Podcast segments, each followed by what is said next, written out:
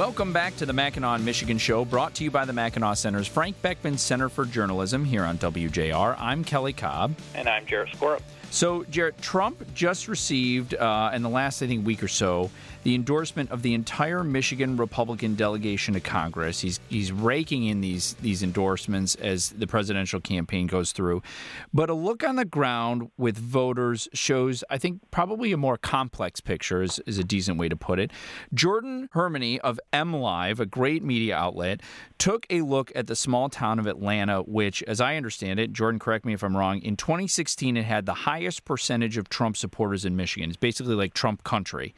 And today, you wrote an interesting piece about how today the sentiments uh, kind of have changed about the president there. Jordyn Hermani with MLive, welcome to the show. Thanks for having me. So, so give us the overview. Did you actually go to Atlanta and talk to people on the ground there? What, what's the sense that you got of of Trump voters in the Trump township or county in Michigan back in 2016 compared to today? Yeah, so I did. I, I trekked up to Atlanta. It's in uh, Montmorency County. And yeah, spent some time there talking with folks who live there, who own businesses there, who have been there so long that their uh, family names are actually streets up there. And, you know, it was a, a bit of an interesting conversation to be had. Really, what the crux of it was, um, it was hard to have a conversation, frankly. A lot of the people that I managed to speak with throughout the days I was there um, weren't actually very interested in speaking politics. Uh, lots of folks told me they'd talk about anything else except for that. Um, and that, you know, it's, it's just sort of how it was around there, where it was easier to sort of let bygones be bygones when it came to politics. But um, yeah, no, the, the county itself uh, had a big support of Trump in 2016 that actually grew in, in 2020. But it was interesting there once I did end up finding individuals who were receptive to talking politics, including people who did vote for the former president in 2016 and 2020. Um, the response to the concept of him running again in 24 was a little muted, frankly. Uh, individuals who said that they would vote for him, but they hope that this time around when he's campaigning, he'll uh, watch his mouth, I believe is what one of them said. Uh, another individual I spoke with talked about uh, how she could vote for him again in a heartbeat, but they need to take his Twitter away, uh, which or his or his Truth Social account away. Um, you know that sort of uh, air that the former president has, the way that he commands himself, was a draw for a lot of voters. Um, but it seems that that draw has kind of worn out even amongst his most fervent supporters, and that this time around that they're just hoping that he sticks to policies and um, less of the name calling and fighting. Uh, well, I feel like they're going to be disappointed, but um, anyways, uh, so yeah, that's interesting because historically, for a lot, a lot in politics, I mean, once you, at least in recent decades, if if you lose um, at the presidential level, I mean, lots of people lose in the primary and then rerun again. But if you actually mm-hmm. lose that race for president, you're you're often just done. I mean, Hillary Clinton didn't rerun.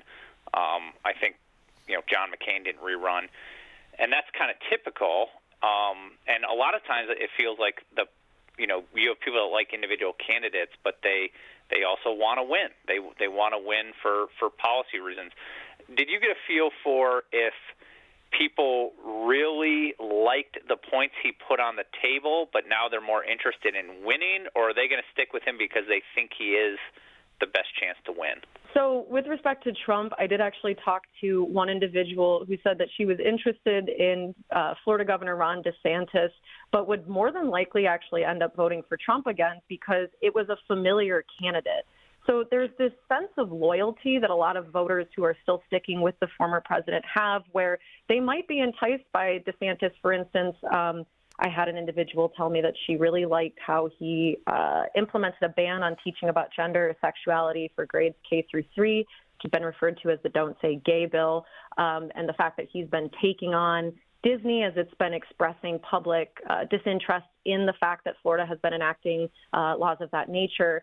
Um, but again, they're just interested in Trump because he's a familiar candidate, where at least you know, I believe there's a saying, you know, the enemy you know is better than the one that you don't. So even if you are not necessarily that supportive of the way that he's been conducting himself, you know, you can at least understand that like you pointed out before, he's likely going to keep acting like that. Whereas Ron DeSantis, he is an unknown for a lot of people. They recognize him through headlines, but they don't really have much experience with knowing how he governs or how he would potentially run a presidency. Yeah, it's interesting. And your last question about that, I, I happen to be uh, I went to the when Donald Trump came to Michigan a month ago. I went to watch him speak because I'd never seen him speak, per, you know, personally before.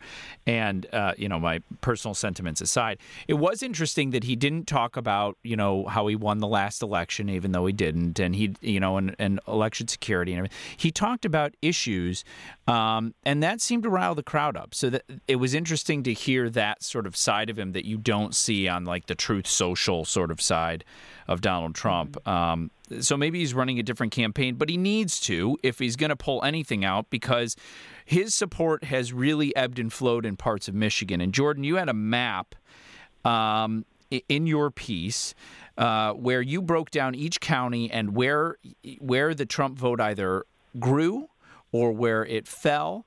Uh, can you break down sort of where the Trump trends are in Michigan for voters? Yeah, so between 2016 and 2020, we tracked the discrepancy between uh, vote totals, and we found actually that his biggest bulk of support is coming from the mid Michigan area. Actually, I believe Montcalm County had the highest percentile difference between 2016 and 2020. It had a 4% increase of individuals who were supportive of the president.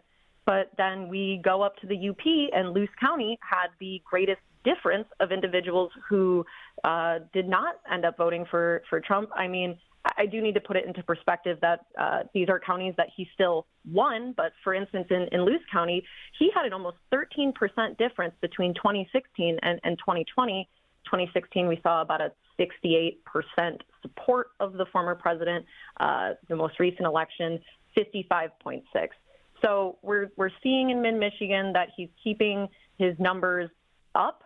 Uh, it was the same for Montmorency, where he did see a, a small but noted uh, intick of voters who are supportive of him, but he's losing sort of support down in, for instance, like Oakland County, Livingston County, Jackson County, uh, the, the quote unquote birthplace of the Republican Party. While he's still winning, he's losing interest amongst voters, which is something that we're going to need to watch for come 24 because uh, you know, we, we said before back in 2020, suburban voters, suburban white women, I believe, was actually pointed out as one of the, uh, you know, cohorts that helped deliver the presidency to Biden over Trump because they were sort of just turned off of, of what he had been saying, his, his conduct. And so it'll be interesting to see whether or not that, that sort of narrative carries into 24. Yeah, we'll see if the trends continue. And we've got to leave it there. Jordyn Hermani with MLive, thanks for coming on the program. Thanks for having me. And we'll be back after a brief break with more of the Mackinac Michigan Show here on WJR.